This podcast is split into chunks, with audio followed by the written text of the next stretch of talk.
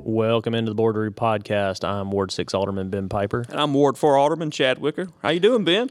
Happy New Year, 2024. Cold, yeah, cold today, man. A little cold chilly. A little chilly here. We're here in 2024. That's right. We've had our first board meeting of 2024. Did you sign up for soccer? Deadline's Monday. Yep. We're good to go. If you haven't signed up for soccer, January 8th is the deadline.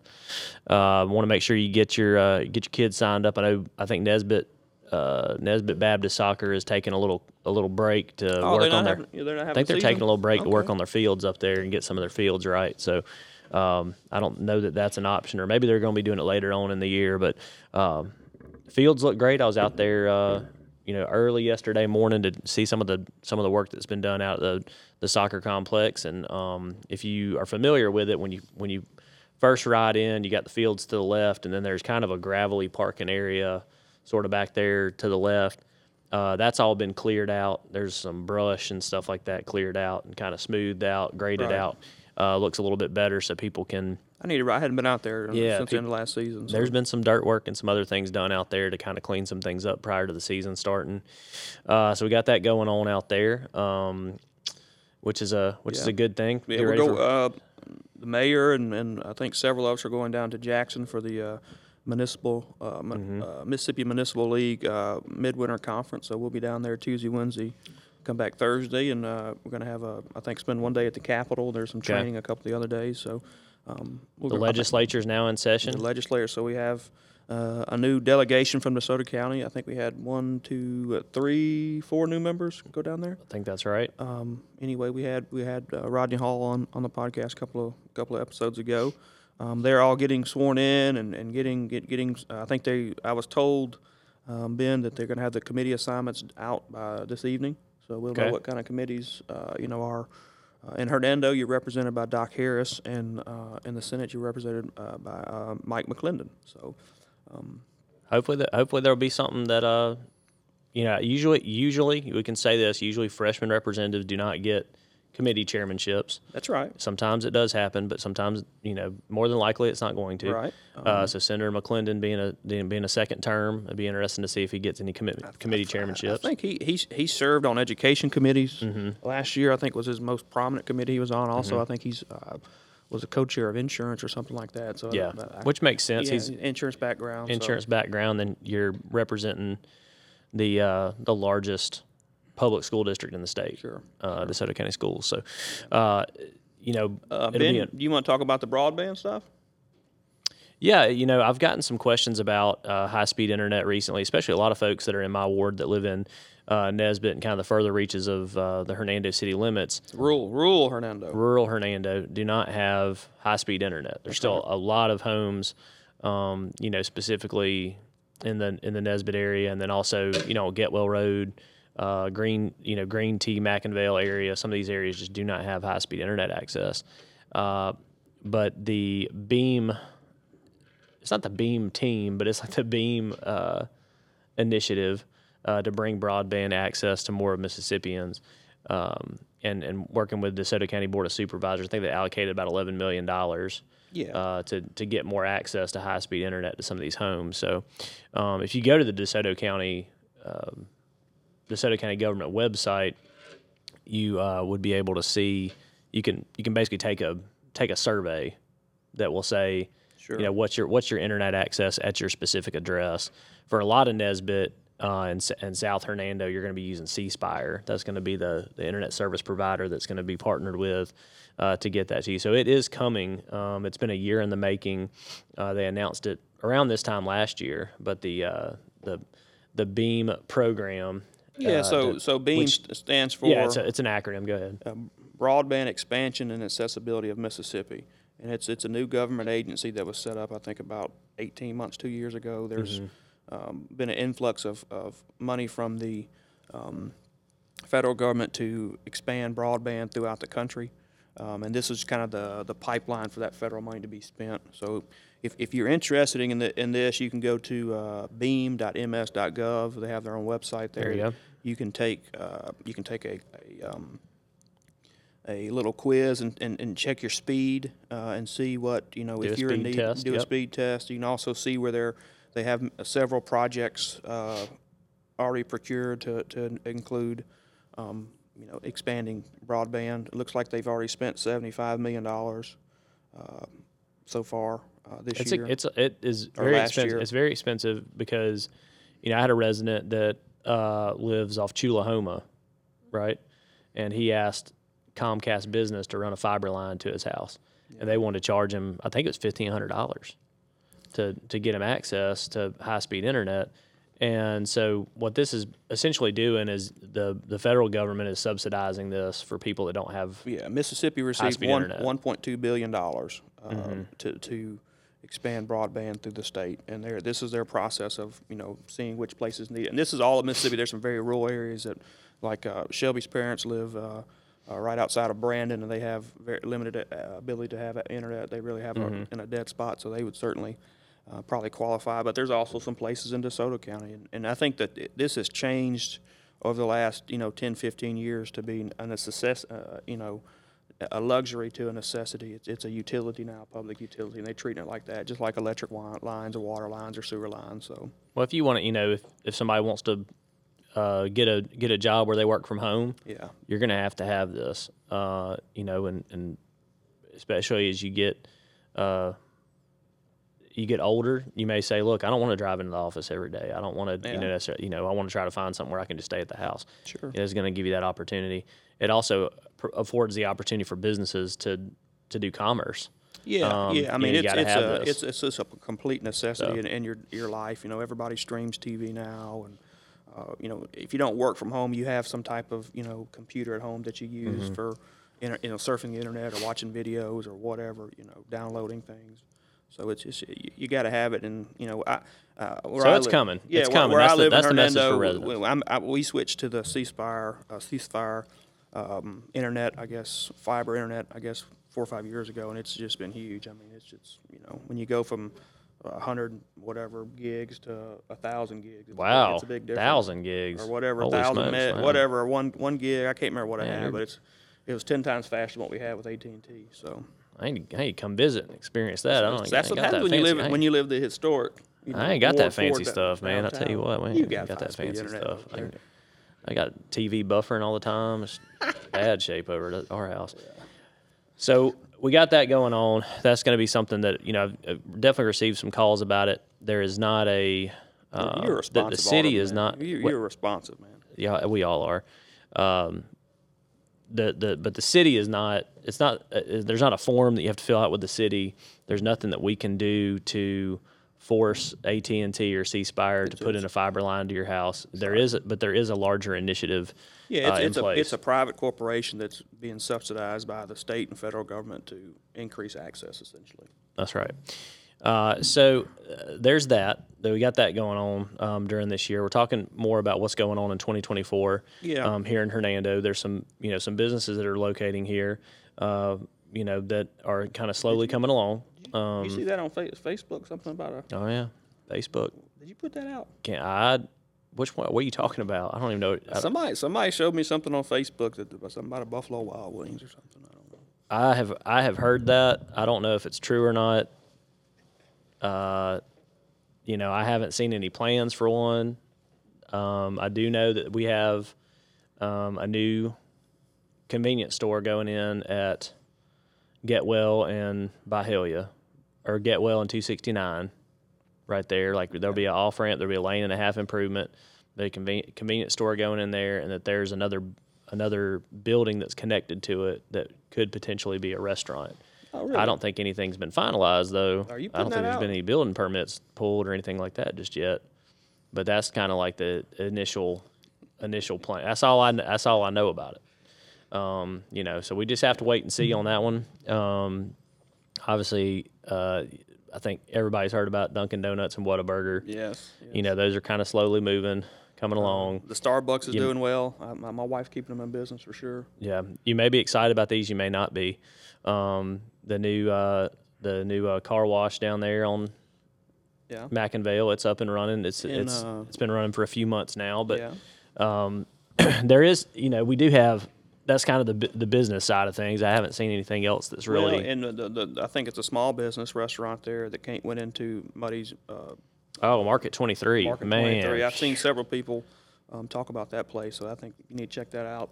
We're trying to get healthy here in the month of January, like everybody else. I need to go. I may go by there for. They got they got some low carb meals. They got stuff that's healthy. They got stuff that is good.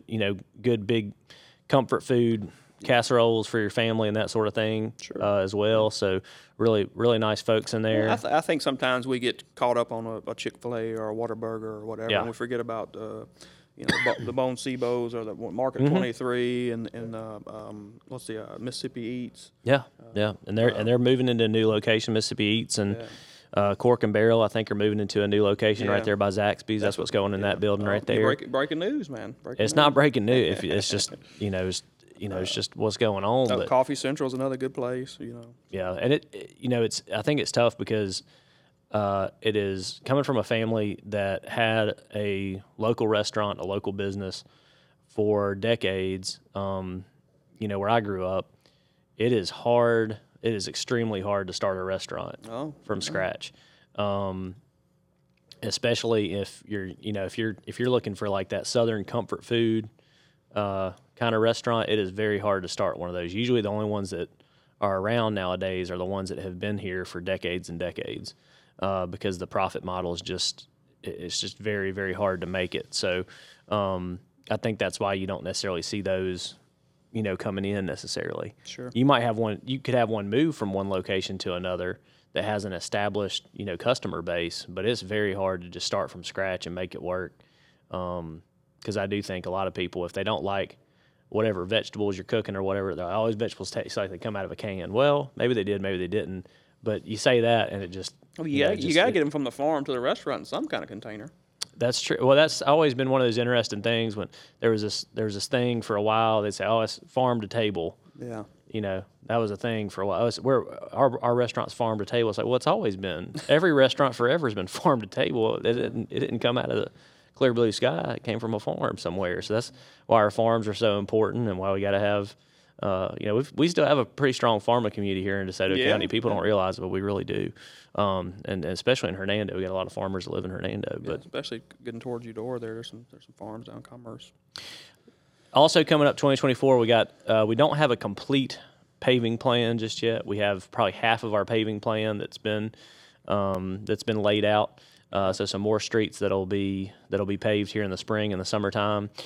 Certainly, get in your alderman's ear about roads that you need to see paved. They're not like that you said that. Well, yeah, they need to know. You can't. I know. I will say this: Alderman Miller, he has told me before that he drives every street in his ward about every week or two. That's definitely a good thing. I run mine, Ben. You run. That's a really good way to know where the potholes are. You'll definitely remember the potholes when you run through them. So hopefully we get Terra Drive paved up. Yeah, there's a lot out there. There's a lot of need out there. That's the thing about it, is that the need's always greater than the resource. So that'll continue to have to be one of those things we have to. Well, the fact of the matter, we have to work within a budget, and we only get so much dollars to spend every year for that, and we've spent record numbers in that area since we've been on the board. So we do have, I think it's a good to better than good probability that you will see Mackinvale from 269 to Pleasant Hill Road begin to be paved before the fall. As the high school's kind of taking shape out there, the road's been completely demolished. We have some grant money to help with some of that, don't we? Mm-hmm. Yeah, the Metropolitan Planning Organization, the MPO, is chipping in quite a, I think about $2 million into that, and then paying $700,000. I think. Yeah, I think it's they chip in 2.1, and we I think it's like a 70/30 or 80/20 grant, something like that, to get all that paved. And I believe the county is putting in a light at. I believe that's Pleasant Hill right. And McIngvale, sorry. I believe that's right. It's all based on when the traffic necessitates it. Yeah. That's always one of those key things. So you've got McIngvale up there that's potentially being paved. There's some neighborhood streets that have already been put ahead to pave. And then we'll just be working, we'll be working our lists and just trying to get to as many as we can. So we have that going on. Sure. ARPA projects that we've given the go ahead on, those will probably slowly So several water tower expansions and stuff to help improve the water pressure and throughout the city. So it's things that people don't necessarily see, especially in your area over there has, I think, probably the biggest issue. Mm-hmm. And I think the other part, I've heard many people say this, they're like, you know, that Hernando's having, you know, this explosive growth and this kind of thing. And we are having, I don't know that we have explosive growth, but we are a growing city and a growing community. But I don't necessarily think that we just have out-of-control growth. I think we've done a good job the last couple of years of trying to manage it. We don't say yes to everything. We don't say no to everything. There's things that benefit the community. There's things that don't. You know, there's areas of the city that you try to protect and preserve, and there's other areas where the, you know, the growth is more evident that it's going to help with traffic. It's going to help with traffic patterns and that sort of thing. So well, I think part of the issue too is the government's always going to lag behind development, just because that's just the nature of the beast. We're going to be reacting to whatever development comes in, and like you said, traffic patterns may change, and then we're going to have to, you know, change our budget or put into the next year's budget. So we may be a year, 2 or 3 years behind in doing that. And then, you know, I think that there was a time in Hernando when they just didn't have money to put into the streets, and they tried the best of what they had, and so I think they got behind. There's not many examples you can think of when you think of a city that puts infrastructure ahead of development, right? Like, it's not very common to see that. But if you have ever been to Tunica, Mississippi, that's like one example where you could see that you had resorts, hotels, all this stuff going in. And the assumption was you're going to have hundreds of homes built, you're going to have new schools built, all that, you know, it's going to become this flourishing, you know, quick-growing community, explosive community. So they put in tons of four-lane highways. They spent millions and millions of dollars to do that. And there's no traffic issues there now, but there's also like not really any traffic, you know, unless it's a Friday night or a Saturday night or something. So that's one of those cases where, you know, a government entity was extremely proactive in trying to deal with infrastructure, and ultimately it wasn't necessarily needed.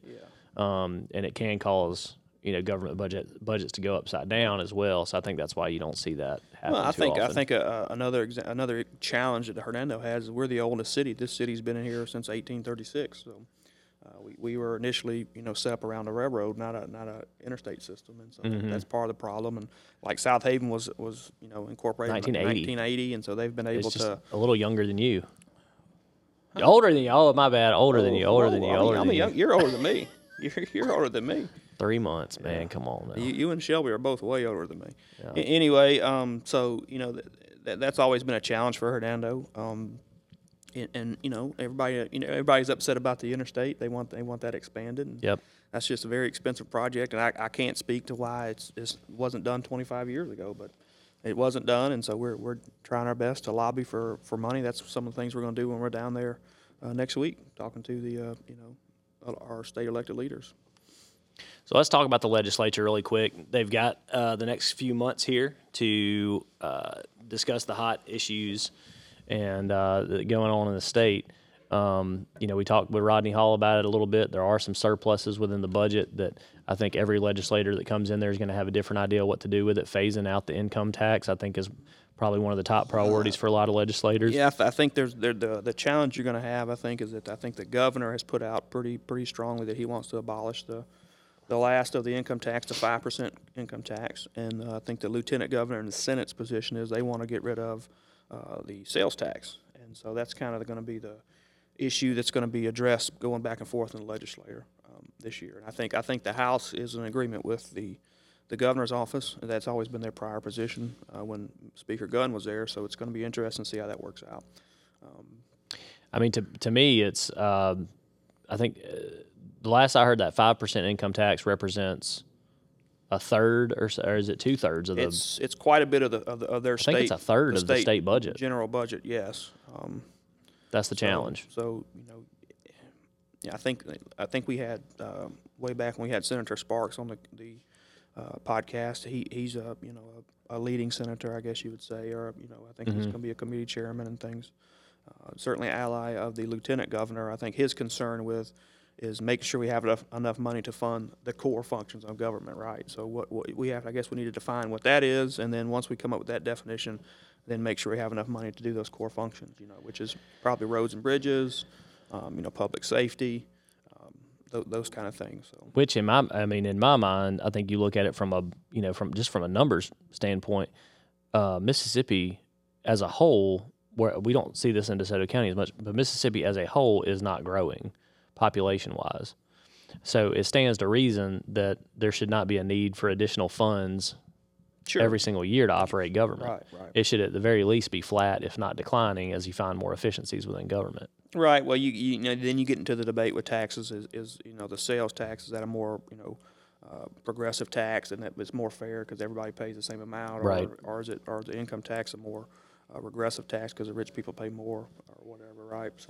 Well, and then also I think the income tax really is a negative driver for economic development in the state, because you have, you know, a state directly to the north in Tennessee where they don't pay any income tax at all, and you know, that's where employers are going to find employees because people want to live where they're not, you know, taxed as high. That's right. So that's going to be a fair economic argument for sure. So I think that's what's driving the governor's position, is to say, you know, he's been trying to get, and he's been successful in getting some auto manufacturers and some other things to locate. We got AWG in Hernando. AWG here in Hernando, Google Operations Center in DeSoto County. There's been some other, you know, some warehousing and things like that. I think Marshall County's got Amazon. Yep, they got a big Byhalia interchange. Yeah. I was out that way today, so you have a number of huge companies out there, really large companies out there. So, but a lot of them go up Highway 72 to Collierville, and they live in Collierville. A lot of those employees live in Collierville, and they drive Highway 72 to get to that Amazon, Cooper Tire, you know, some of those other locations. That's right. You know, I think Alabama has recently reduced their income tax, or phasing out over time, so we're competing with them for a lot of the same, you know, economic developments. You know, obviously Florida, Texas, and Tennessee has no income tax at all. So you always hear about that. But, you know, another thing, talking about taxes, that sales tax, that's something that at the city level we have to really watch, because I think a lot of people don't understand, but when you pay that 7% sales tax, 18.5% of that comes back to the city in a diversion payment, which accumulates to the city of Hernando about $500,000 a month that we use to fund government here. I mean, we really rely on that money. So if that's cut or reduced, the plan I heard is cut it from 7 to 5. It's kind of been floated around. Huh, okay. What MML has always lobbied for is, if they do that, to keep the city's whole by increasing the diversion from whatever, you know, 18.5 to whatever makes us whole, 25% or 30% or whatever. So that's going to be something that we're going to be watching at the city level. As a legislative session goes on. Also, Ben, we got the big bear of PERS, the Public Employee Retirement System. You know how that is affected. I think the Lieutenant Governor at his swearing-in ceremony last night or yesterday mentioned that as one of his top priorities, to get that addressed this session. So, and we, you know, going back to the. So go back to sales tax really quick. Okay. Within the city. So you can't see. I'm doing some math here on my phone. He's over here doing. He's got a calculator out, his glasses on. I'm trying to figure out what, you know, how things are sitting currently. So since, you know, we have some crossover with budgets and things like that. That's going to kind of skew this number. But since July 1st, which is the state's fiscal budget, the city of Hernando's had $2.527 million. So let's just say 2.5, because that's a little more easier number to deal with. Compared to 2022, over that same time frame, it was 2.35 million. So we've had about $175,000 increase during those months. Now, granted, that our fiscal year starts in October, so it's a little bit different. But just in the month of November, for example, the sales tax was $491,000 compared to $454,000. So that's a pretty sizable difference, but you're looking at about 7 or 8%. That's about where things are tracking currently. That's where we've been the last couple of years, and we've been fortunate in that we've used that money to do some things, you know, make some improvements. So I think so far year to date this year, this is budget year to date for us, or the October budget, we're up 3.2%. So. Okay, but our biggest months are coming up. Usually we have a big January usually is a big month, because that's going to be your November, that's going to be your Christmas shopping, sales tax numbers. So that's usually our biggest number of the year. But we're right at $500,000 a month so far since the new budget started over for us. And if all that traffic continues to track at that, then you're talking about $6 million over the course of 12 months. Yeah. I think we budgeted 585, 5.85. Yeah, that's what I was looking at, something like that. Yeah. So there would be a small, a small increase to that does allow for some cash flow to help out with the city's budget. Yeah. So. But that's that on sales tax. Now you go back over. Let's turn the page. All right. So does that I guess I need to explain, or you want to explain what PERS is? I think you should do that one. So the public employee retirement system. This is just about every state employee, every city employee, every county employee pays into PERS. And right now the employee, which is like if your employee pays 9% or thereabout of their salary into an account, and then that's matched by their employer, which is the county or the city or the state. Right now it's 17.4% of that. Now the PERS board, which is the governing board of that group, has said that the fund is not sustainable. They want to be over, they want to have 75% of the liabilities covered by their fund, and I think they're in the 60s. So they want to increase the employer side to 5% to, I think that'd be 23.4% over the next couple years by phasing, 1.5%, 2% a year. And that's just a huge amount for, the city of Hernando to take, city of South Haven, the DeSoto County. And over the years, that side, the employer contribution has continued to go up. Right. And the employee side has stayed the same. Right. And so, and the problem I think we have with the system is, Republicans as we've talked about on the podcast, have taken the reins of government in Mississippi over in 2012. Obviously, I'm a Republican, Ben's a Republican. We believe in smaller government. And so we've reduced the size of government, I believe the state leaders have. And so you reduce the size of government. That also reduces the amount of employees who are paying into the system, right? Right. And so we also, just like so with Social Security, we have a higher number of people who are retiring. The baby boomer generation is retiring and drawing benefits. So you have, at the same time, you have more people retiring and drawing benefits. You also have less people paying into the system. So that creates the, imbalance there. Right. So that's the big issue. Another thing that you'll hear about when you talk about PERS is the 13th check or the cost of living adjustment that they do. So I think when you're 55 or older, I believe it is, you start getting a cost of living adjustment at 3% compound interest every year you're retired. In December, usually that's why it's called a 13th check, because you get your 12 checks a year, and you get your 13th, which is like your cost of living adjustment, which is sometimes more than what your whole year's if you've been retired long enough for that compound interest. Gotcha. So that's something that has been discussed and talked about. Maybe reforming that or lowering that down to the cost of inflation or something.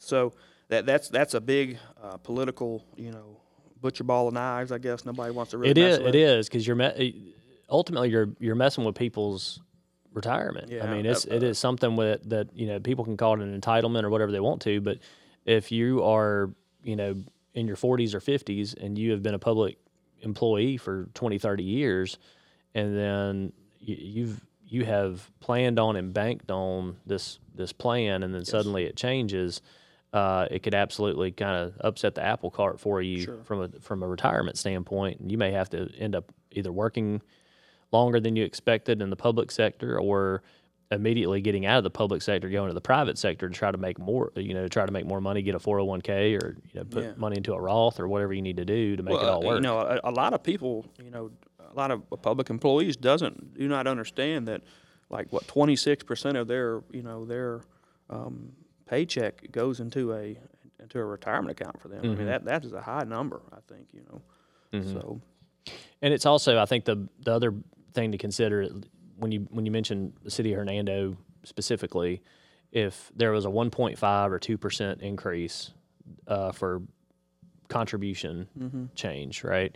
So what that would mean for people that are listening, we have about a $10 million payroll in Hernando. That's right. So that's $150,000 to $200,000 a year additional that we would need to find within the budget. Yeah. Is that findable? Sure, we could find it, but what would that mean? Does that mean that we have to go without funding a project, or where would that come from? That's where the conversation really leads to. Well, again, it's like you're scrambling or scrambling around trying to get your priorities and you want to check them off. And when you have an unfunded mandate, essentially is what that is. When they say, hey, you have to do this, you have to pay this. Mm-hmm. Well, that means we can't pave this street, Notting Hill Road or whatever for your buddy, right?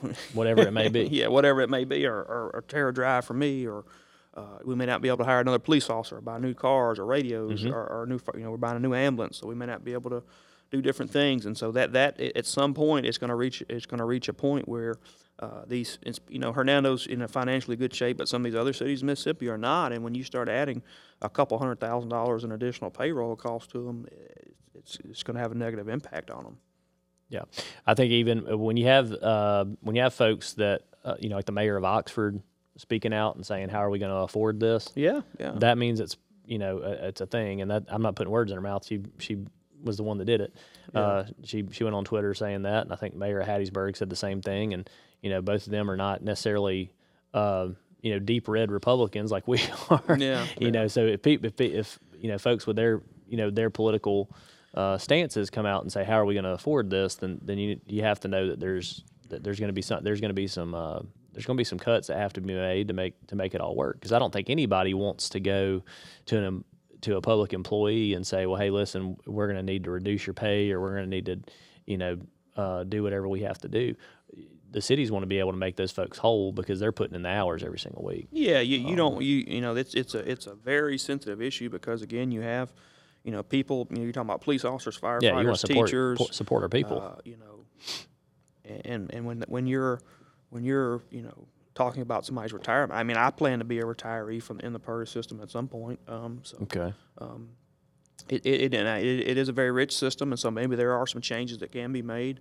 But it's going to be a very touchy subject. But it's something we're at the point now where they're going to have to start addressing it, and it's going to be interesting to see how that plays out. I've heard some different things as to take the cost of living adjustment and tie that to the rate of inflation, so that's not it may not be 3% every year. Mm-hmm. I've heard creating another tier and grandfathering everybody into the original plan, but then having more of a 401k plan for the other people as people come into the system.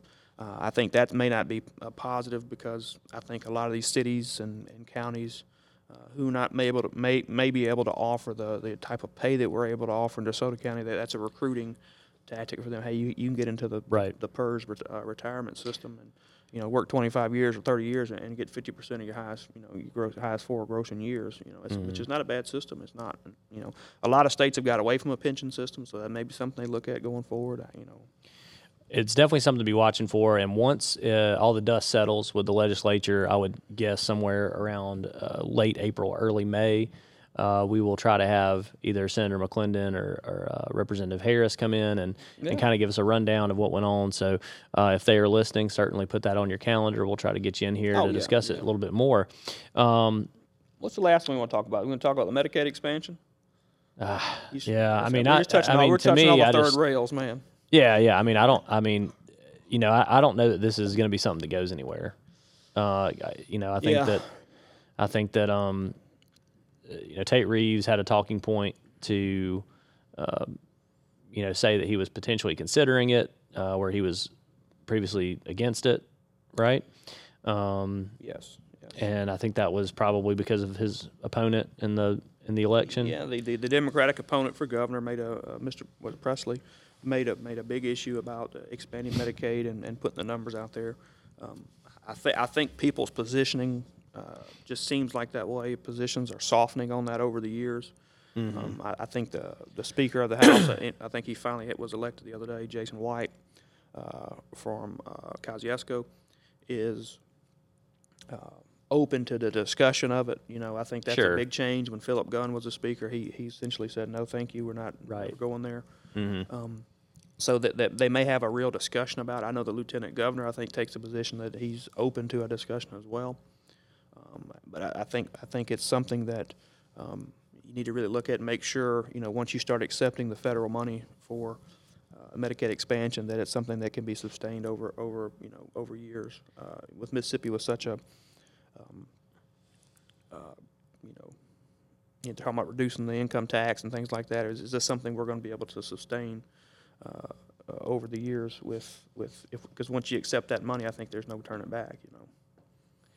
Yeah, and I think that also the thought is that by doing this, it means that it will solve the issue of rural hospital closures. Yeah, that's right. And that may happen. It may happen. Okay, it's not a direct cause and effect, because I think what could happen too is that they don't reopen. Yeah. Just because there's a Medicaid expansion. Well, I think a lot of that too is population is migrating away from those areas. Right. Exactly. So that's what I'm getting at is, like, just because the federal government comes in and says they're going to subsidize something doesn't mean that it's going to improve healthcare in Mississippi. I guess most people would probably. I guess we need to explain what we're talking about. Yeah. Maybe. So Medicaid expansion is essentially Obamacare or whatever was passed. Right. The federal government will give states additional money to expand the criteria that people are able to get on the Medicaid rolls, Medicare rolls. And so, you know, I think the argument for it would be, you know, a lot of these hospitals, you know, like Baptist DeSoto or what's the big hospital in Tupelo, Jackson. Mm-hmm. Mm-hmm. If you come there and you're in a critical condition, they have to take you in the ER and stabilize you. And, you know, a lot of those people do not have, unfortunately, Mississippi has a high poverty rate. There's no secret about that. It's essentially 1 in 10 Mississippians, I think, don't have insurance. And so, these people show up at the hospital, don't have insurance, don't pay the bill, and so those unfunded costs are really hurting hospitals. And I think the Governor Reeves, during the last election, you know, it was made a big point, and so I think he sat down with some hospital leaders and came up with a plan to, I think, increase the compensation levels that hospitals receive for certain procedures and things to kind of help close that gap. I think they're in the process of getting that approved. I think that's kind of been his solution for it. But again, there's a strong contingent of people in Mississippi who think that that's the right thing to do, is to increase Medicaid, and so that's another thing, and it's going to be interesting to see how it plays out. And this is what it won't help. It won't help that people use the ER as an urgent care clinic. Sure. That's still going to be a thing, because there's people that just don't understand it. They feel like that's the only option they have is to go to the ER when they don't feel well. So there's still going to be long waits at the ER. There's still going to be a shortage of medical professionals in the state of Mississippi, because we have a state income tax, and we have they can go to another state and make more money. So there's still going to be a shortage of that. There's still going to be long wait. It doesn't really solve a lot of the issues that I think people really complain about the most when it comes to healthcare. And I'm saying this as full disclosure. I mean, my wife's a healthcare worker, and she's, you know. She sees it every day. People that don't have, you know, that have benefits that they don't realize, and they may take them, they may not take them. They have to send them out somewhere else. So, you know, it is a very complicated situation. Yeah. I think, I think government should stay out of the private sector, because it doesn't help things. It makes things more complicated and costly for the consumer. Yeah, I mean, it's something that, you know, health insurance and medical costs has something that's continued to rise over the, you know, my entire life, you know, and so it doesn't look like it's stopping anytime soon. So, but, you know, that's a national and state issue, and we just want to raise it and let, you know, people be aware. That's going to be a big talking point in the legislature this year. So it's going to be interesting to see how it all plays out. And like we said, we're going to try to have our local legislators come and sit down with us once the session's over with. I'm sure Representative Harris will have some interesting thoughts on it as his first time. being down in Jackson representing the city of Hernando and the surrounding area, Senator McClendon will undoubtedly have some interesting insights as well. Yeah, he knows where the bathroom is, at least. He's been there before. So. Yeah, he definitely knows where that is, and knows where to go in Jackson. So he's got that part covered. Was that all we were going to talk about the legislature? I'm trying to think. I guess we had to make notes one day, huh? That'd be good if we did that, wouldn't it? Well, I think we covered everything we wanted to cover as far as the upcoming 2024. You got a New Year's resolution? New Year's resolutions. I am trying to lose a few lbs. I'm gonna try to lose a few pounds here. I'm still not gonna run because I'm not a big runner still. But I'm trying to be a little healthier. You know, that's always an easy one. I'm trying to read more. I saw Natalie in the gym the other day. She does a lot of those classes at the club. So. Yeah, I don't know about classes, but that's. I'm glad to hear that. And just trying to read more. I realize that I feel like the only time I ever read is on a computer, on a phone, or something like that. So trying to read an actual book, like a book. Okay. Yeah, trying to read actual books this year. So I'm going to be taking on some of that hopefully. And so that was my two big ones. How about yourself? I think the biggest one is just try to be a better person. Yeah. All right. Just try to be kind and nice, and that's it. Yeah. Yeah. That's always a good one. We can always make improvements there. Not saying I'm not a nice person now, but to be. Yeah. No. We can always make improvements. I think everybody can always look in and see ways we can improve. So that's the New Year's resolutions for us there. But what else you got, man? Man, I don't know. I'm telling you what. What do you think about Ole Miss basketball? They're undefeated. Yeah, but they got a big game. My buddy Mitch Lemon, I know Mitch listens to our podcast. He's a big Tennessee fan. That's a loss. We're playing them Saturday. I got to coach my daughter's basketball team on Saturday. That's the game I'm worried about. Oh, I got brought in as a visiting coach. We hadn't lost yet. So, but I got brought in as a guest coach here for one game because our head coach has got drill on Saturday, Friday and Saturday, so he's got some military obligations he's got to get to. So we're going to be, I'm going to be coaching the team. So we're going to be setting screens and doing everything we can to get a win, I guess. I don't know. This is 9-year-old basketball, 10-year-old basketball? 10, 11, 12. Oh, okay. Yep, 10, 11, 12. Man, we're getting old, man. She's 11 now? Mm-hmm. Yeah, daughter's 11. Yeah, so she's enjoying she's enjoying basketball this year out at the field house. And anybody that's heading out to the field house, don't forget there is a limited number of parking spaces out there. Try to be patient when you go out there. Try to find an actual parking space if you can. Don't park on the street if you can. They still park on Green Tea pretty good. It happens, you know, and certainly you just want to be very careful there. There's a blind spot on that hill. It's just you really, really want to be careful getting out there. I'm hoping that there's going to be a parking expansion done out there over the next year. But when I came down to 269 from the back, it looked like they were doing some kind of. It's just it's hurry up and wait. You know that's how it is sometimes. But is the new management company doing well? Is it? Yeah, I've heard some really good things. A lot of pickleball going on out there. A lot of their pickleball classes are getting booked up the moment they open them up. If you're into that sort of thing, pickleball is apparently a big thing. Some pickleball. I've tried it. It's not bad. I don't know if you would enjoy it or not. I don't know. I don't know if you would enjoy it or not. It's it's kind of like ping pong and tennis put together. Yeah. It's it doesn't. I may not be playing it right too now, so you have to go out there and we'll have to see how it goes. Yeah, I think they have a coach and stuff. They got all kind of people out there. They've got cryotherapy out there too now. They've got so if you want to get in the little cold box that kind of helps with recovery and whatnot. We got sore muscles after a workout or something like that. Easily baseball still out there? Easily baseball still out there doing their thing. So things are busy out there from everything I've heard. But big basketball season. Soccer registration, don't forget, January 8th is the deadline for that. It'll be baseball before you know it. Baseball's coming up. Late March after spring break, that'll get started up. So we got a lot going on in Hernando. But for now. We'll be back later on this month to talk about our January 16th meeting, and hopefully have a good guest on with you. We're going to try to get somebody from the Chamber of Commerce to come on and talk more about the business community here in Hernando. Yeah, we didn't really have a big meeting to talk about, so that's why we kind of talked about 2024 and the legislature and things. So want to get a show out. But anyway, thanks for listening. I'm Ward 4 Alderman Chad Wicker. I'm Ward 6 Alderman Ben Piper. Thanks for listening.